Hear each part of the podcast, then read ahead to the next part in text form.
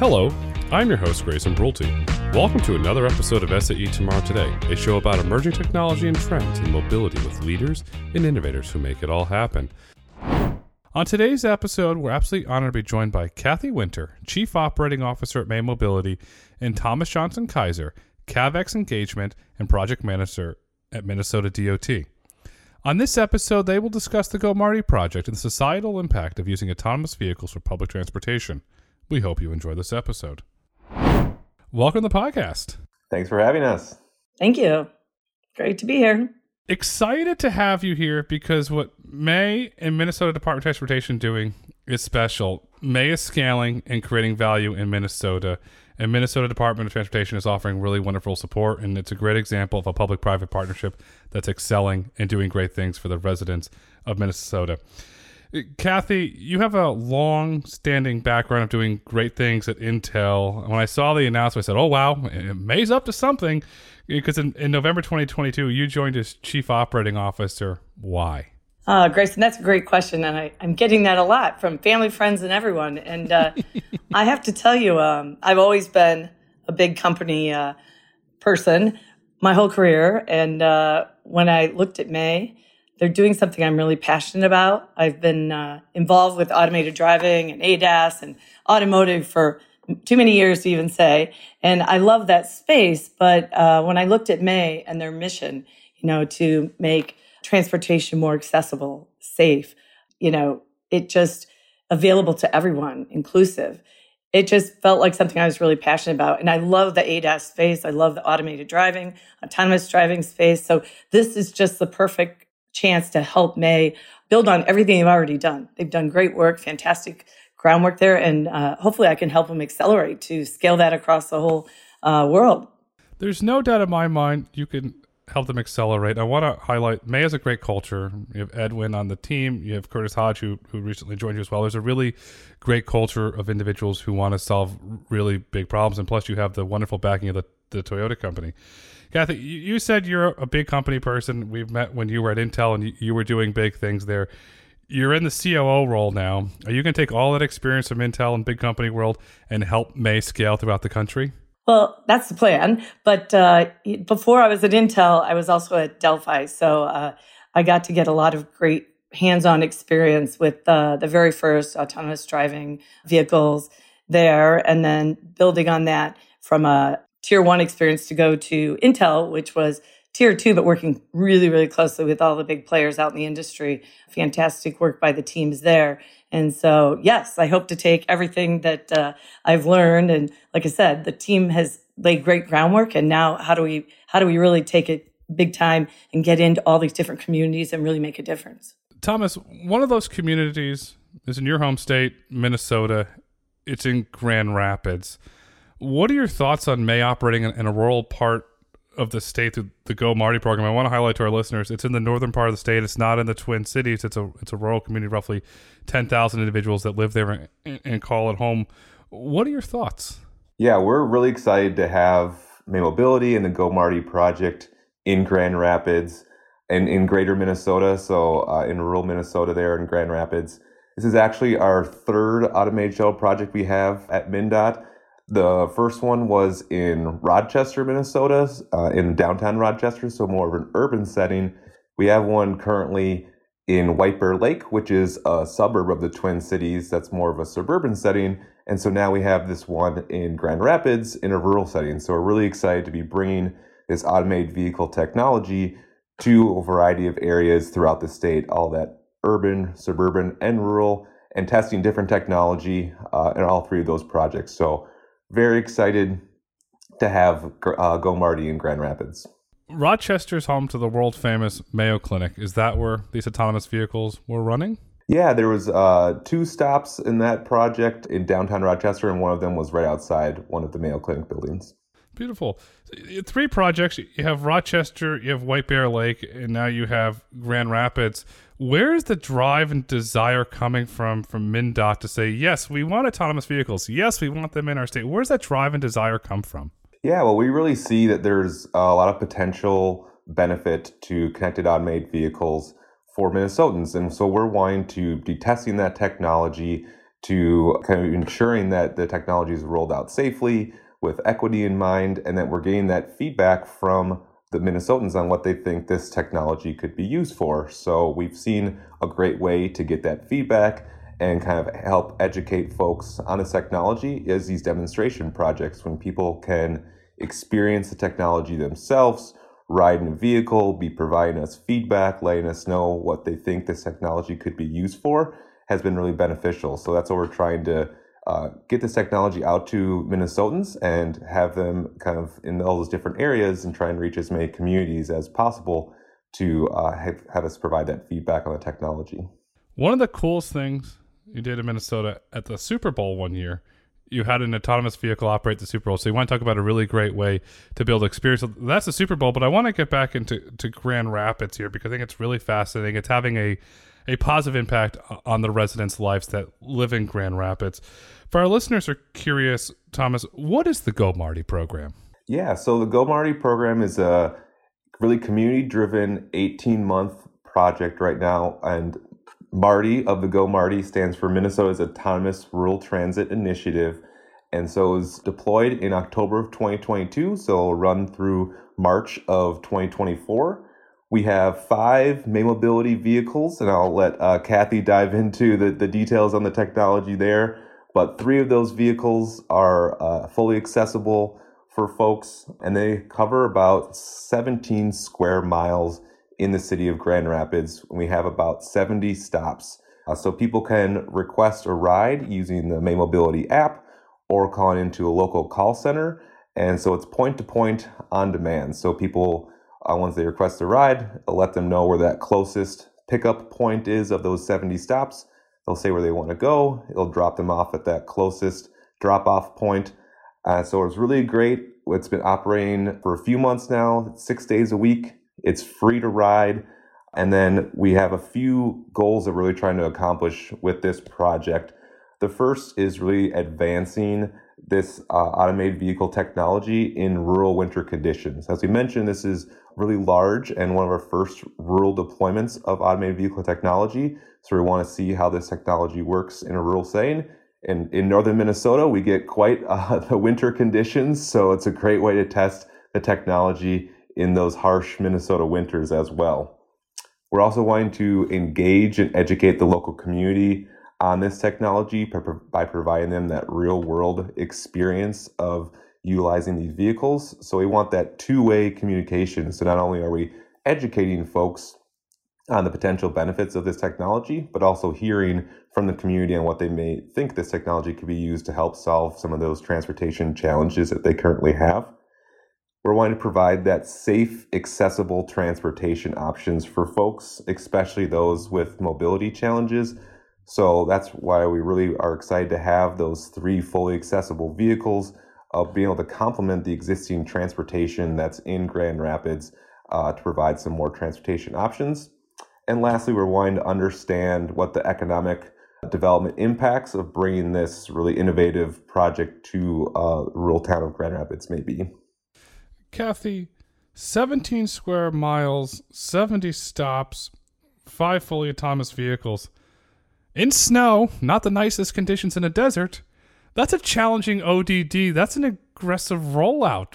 Why go so big in a very snowy conditions that's not very nice to autonomous vehicles yet? Well, the good news for Grand Rapids is it's not like that year round. So, right? There's eventually there'll be some nice weather. But actually, you actually hit the point right on. We actually need the learning as well. So when we look at our deployments, we have different locations. We have Arlington, Texas, for example, Ann Arbor, Michigan, rainy, gets snow. Grand Rapids, it's a great learning place for us as well as we test out the sensor suites and the performance of the vehicles in these kind of conditions. You really can't think about going on a broader scale throughout the U.S. or in other countries if you can't manage weather. Right? So we have a safety driver in there today. The vehicles are constantly taking tons and tons of data in as we find the performance in new situations. So it's very valuable for us as well to be up in those kinds of conditions. What was it like when you first went into Grand Rapids and They got the weather report. We've got a snowstorm coming. Was it, yes, we can learn something? Or what was that experience like, Kathy, when the May team's like, okay, game on?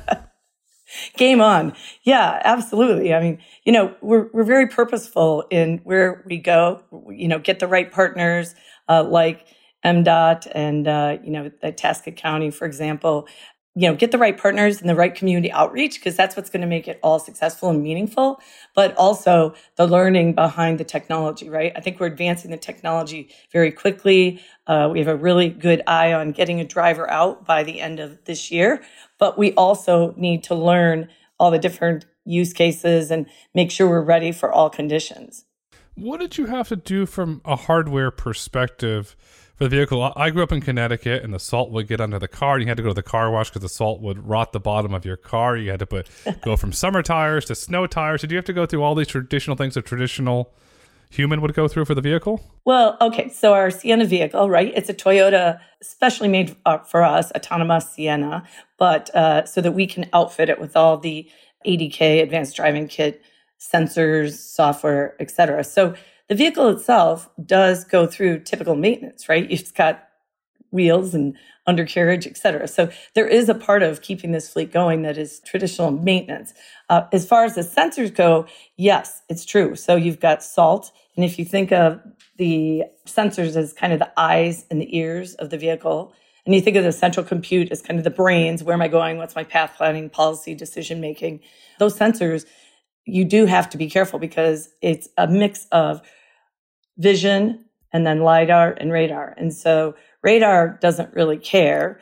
It's behind a panel, but you think of the cameras, for example, if they get crusted in salt. So part of what our team's doing today is looking at potential technologies to actually clean those sensors real time, should they appear to be occluded or, you know, covered in something, looking at different ways to do that. You can imagine blowing air on them. If you throw water on and it's freezing, that's probably not the best way. So you have to come up with some good high-tech solution to this, but the team's in the middle doing that right now. And that's some of the learning, like I said, we get by going into these conditions. And that's what will give May a competitive advantage as you scale into other markets. You're battle-tested. You've been through the snowy conditions. Thomas, what support is MnDOT giving May as they're operating in these snowy conditions? Yeah, so we really are the project sponsor for this project, working closely with all the project partners of May Mobility and the City of Grand Rapids and all the other great partners we have on this project. So really helping with that community engagement. We're helping provide some of that guidance and direction, some of our lessons learned from our previous autonomous vehicle projects that we have, and they did operate in the winter in those as well. So we have some experience with autonomous vehicles in winter at MnDOT. So we're helping with those lessons learned, helping with determining what data needs to be collected, and making sure, you know, that we're providing those safe, accessible transportation options for folks. So we're really just there to support, to guide, and to help all of our great project partners make this be a really successful project for Grand Rapids and the community. Did you have to upgrade any of the infrastructure prior to May operating in Grand Rapids? All the vehicles operate mostly on city and county roads. So my knowledge is the city of Grand Rapids and Itasca County did not need to make any infrastructure upgrades for the May Mobility vehicles to operate. We did work with the city to install signs at all 70 of those locations. So we did add some signage for folks to know where the vehicles would pick them up or drop them off. And then one cool project that we worked on was with the local high school students, where they created some structures that were placed along some sections of the route to help with localization. So in a rural community, you know, there's less permanent fixed structures that the vehicle can use to help with localization. So we worked with the local high school, great to get them involved in this project, and they created some structures that were then placed along the route. It's beautiful. You're engaging the local community. And Kathy, as I said earlier, Grand Rapids community, roughly 10,000 individuals living there. But the amazing part is you've been operating there for roughly 4 months.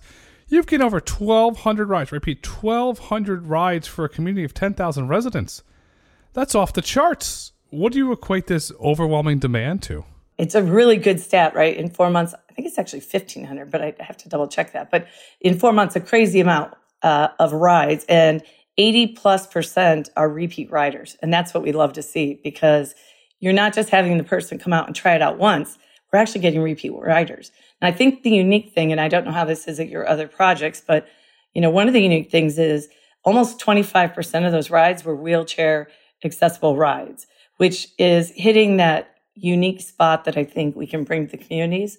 So, you know, the ridership and the embracing of the community sends a lot of data for us as well as to what's meaningful, right? And what's sticky for riders there. You know, what I think, you know, if you think about this as a way for someone who's transportation challenged, whether they're elderly or wheelchair ridden or just don't drive, don't want to own a car, to get to their church, to get to school, to get to the grocery store, doctor's office. So you can see why if they had a successful ride, they can use a phone number too. They don't even have to deal with the app. If it's someone who's not smartphone friendly, they can use a phone number, which I think is important too, to take down that barrier of having to be tech savvy. And yet they still embrace the vehicle, which is great because it means their experience, it's not scary to them. It's not off-putting. They're jumping right back in. So we love to see that. Maybe Grace and I can mention one other thing just to tie back to when you said what's going to help us scale. The high school project with the localization, the community engagement's huge. But from a technology perspective as well, we do have something unique in how we make decisions, how this vehicle drives, and it's important in this bad climate. It's called multi-policy decision-making, MPDM.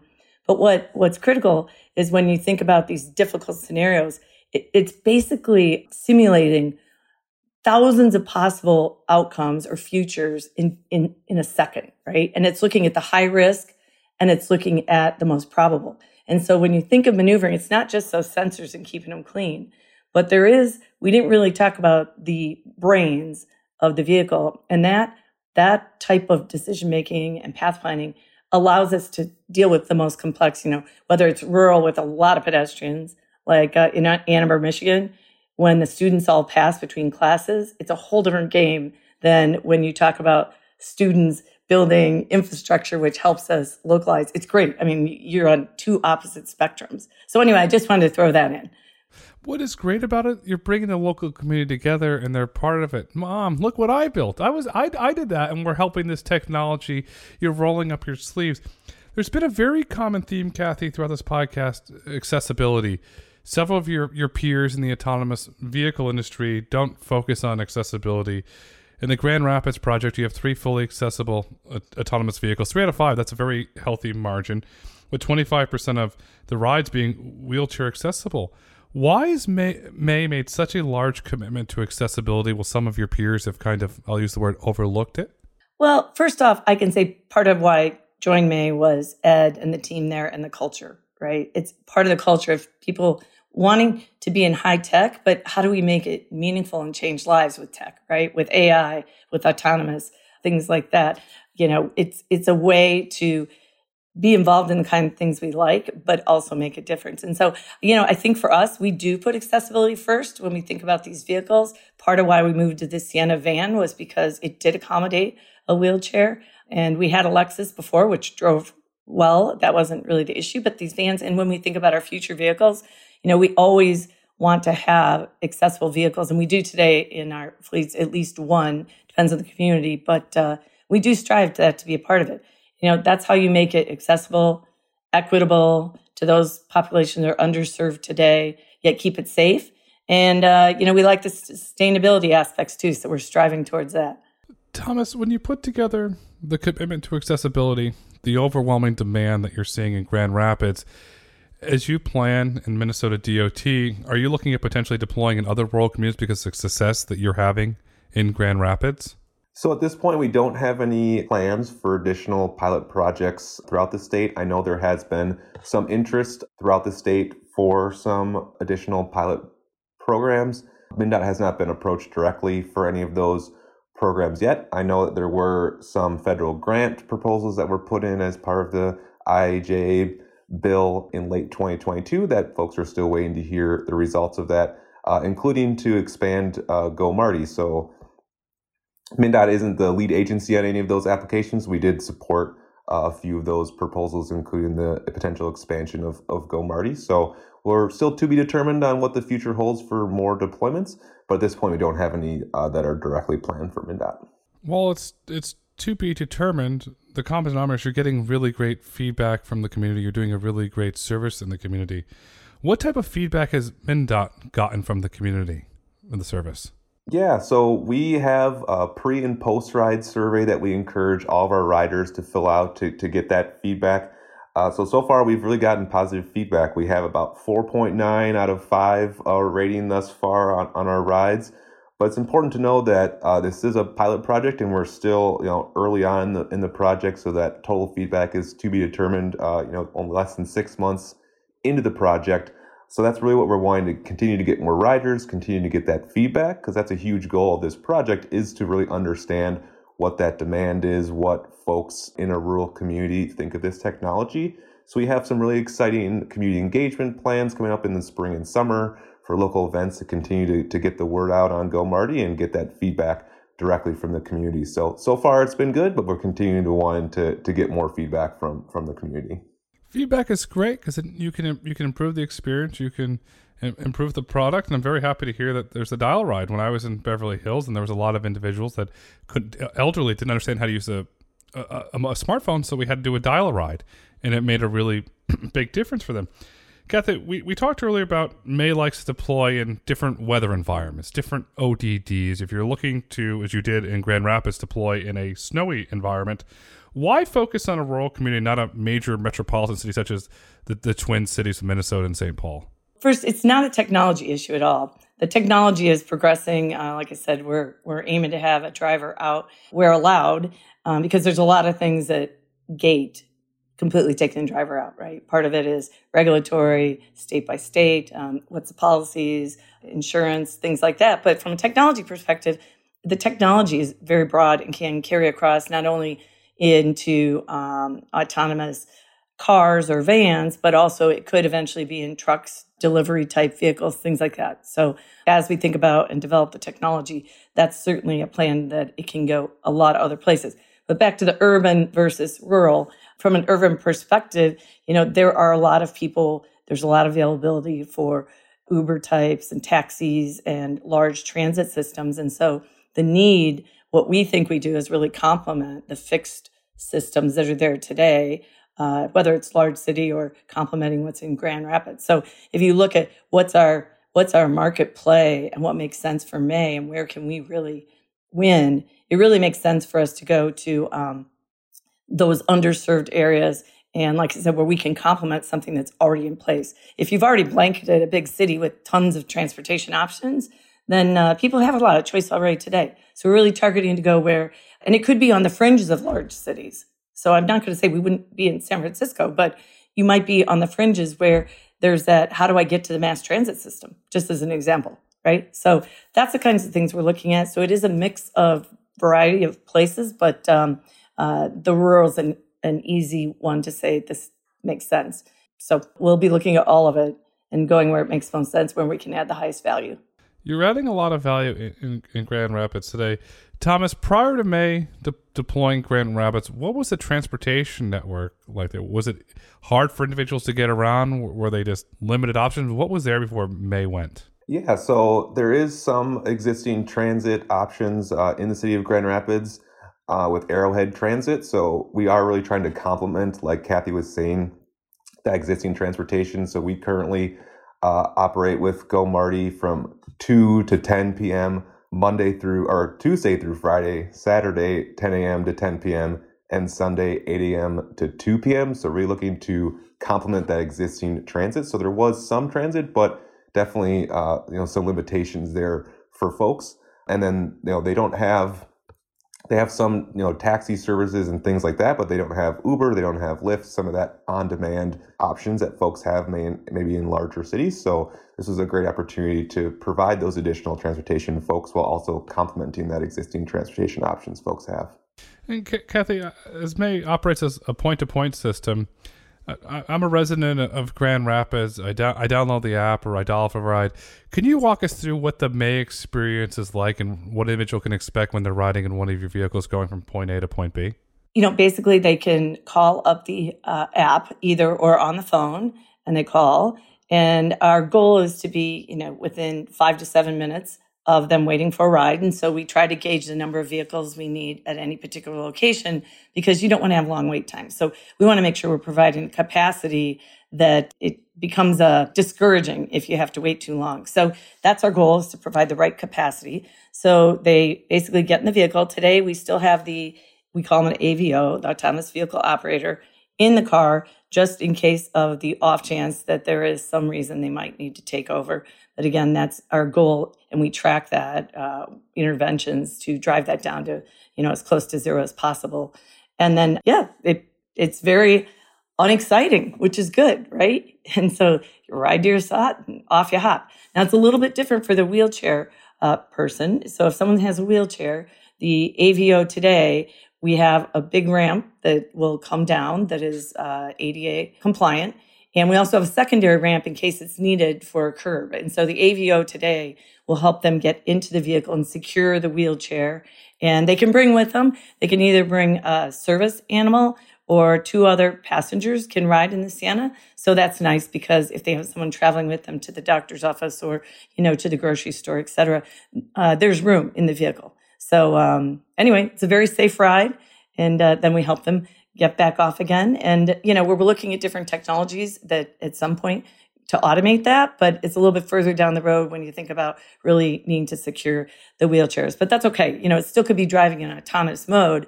You just may have someone there who's just someone providing a service and just helping them on and off. So that's how it works today. Okay, you've clearly designed and manufactured the Sienna autonomous vehicles for accessibility. How did you do that from a development standpoint? Did you have to tear the van down and run all these different scenarios and different curb heights? How did you build it?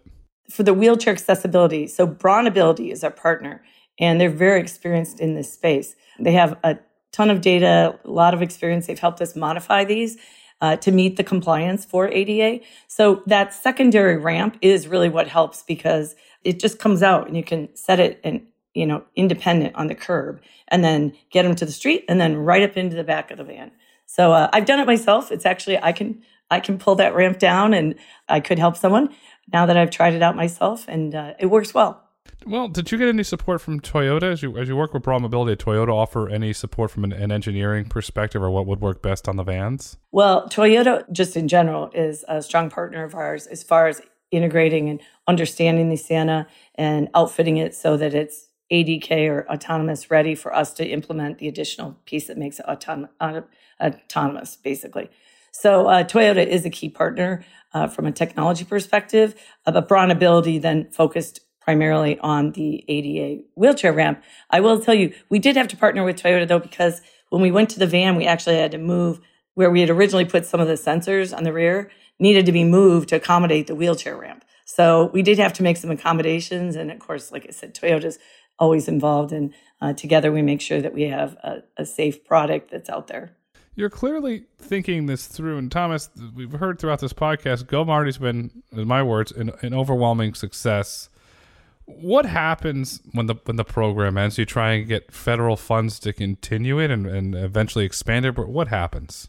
Yeah, so like I said before, right now we have funding through an 18-month project, but there was a federal grant that was applied for to continue beyond that. So still to be determined on that funding. So so that's where MnDOT's participation, with the funding will end at the 18 months, but we're excited to see what comes of it. And that's what we're really trying to continue to learn is what is that interest, what is that demand, what is those use cases for the community. So we're wanting to get that community feedback to really learn what they think of this and if it could be something that the community is interested in long term.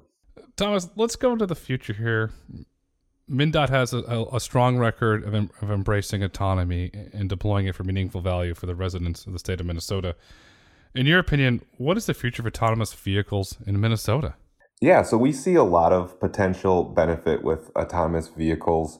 So we're continuing to plan and prepare for that future of transportation and wanting to help ensure that these benefits are realized for all Minnesotans. So to do that, we're continuing to test the technology in different communities and throughout the state and wanting to, really get that feedback from Minnesotans on what they think this technology could best be used for, and wanting to get that from our varying communities throughout Minnesota. So we're always wanting to keep equity in mind with the future of autonomous vehicles. The second thing I'll say is the future is here. So we have a lot of, level one, level two vehicles on Minnesota roads today. So that technology is only going to continue to grow and see additional uses of connected automated vehicle technology with things like truck platooning or using CAV technology on our maintenance vehicles. So we're going to see this technology use expand. And with that current technology, we're really wanting to see how that can continue to be more accessible for more Minnesotans and more equitable for folks.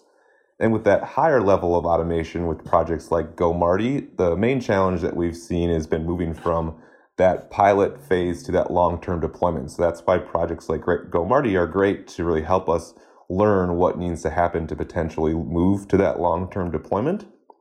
And lastly, there are things that MnDOT and other local agencies can kind of do to help push and advance autonomous vehicle technology. But there's always going to be some of those gaps that we know, can't be done. So to help us realize the benefits of autonomous vehicle technology, so the technology is only going to be as good as the infrastructure we can provide to support it.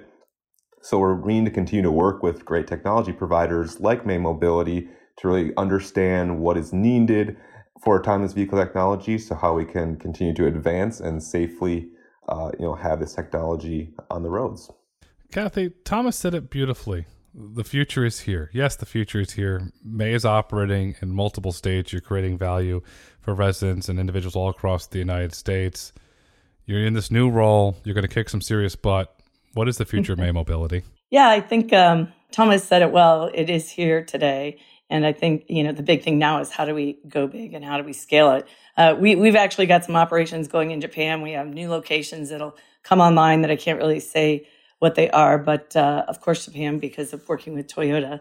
So we are starting to get on a global basis. I think, maybe the biggest thing for me to say is, the possibilities are endless.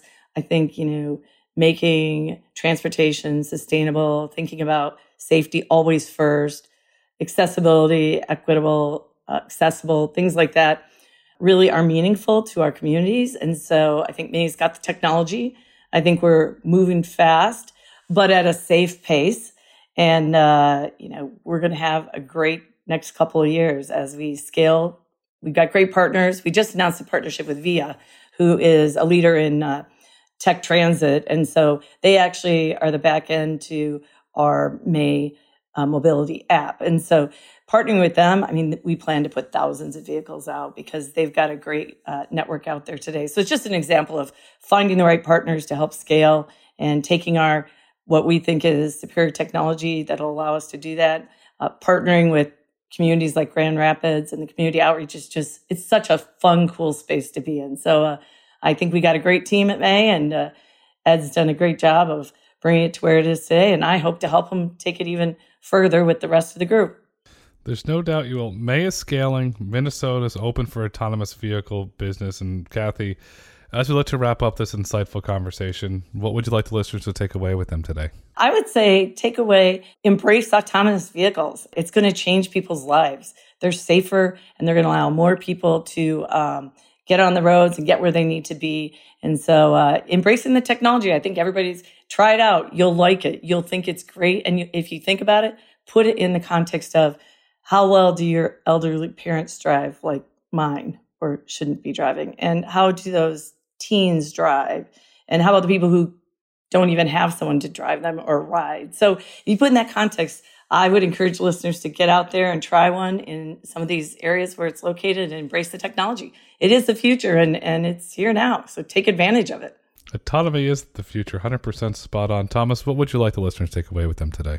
Yeah, I think I want listeners to take away that there's a lot of exciting things happening with CAV in Minnesota and throughout the country.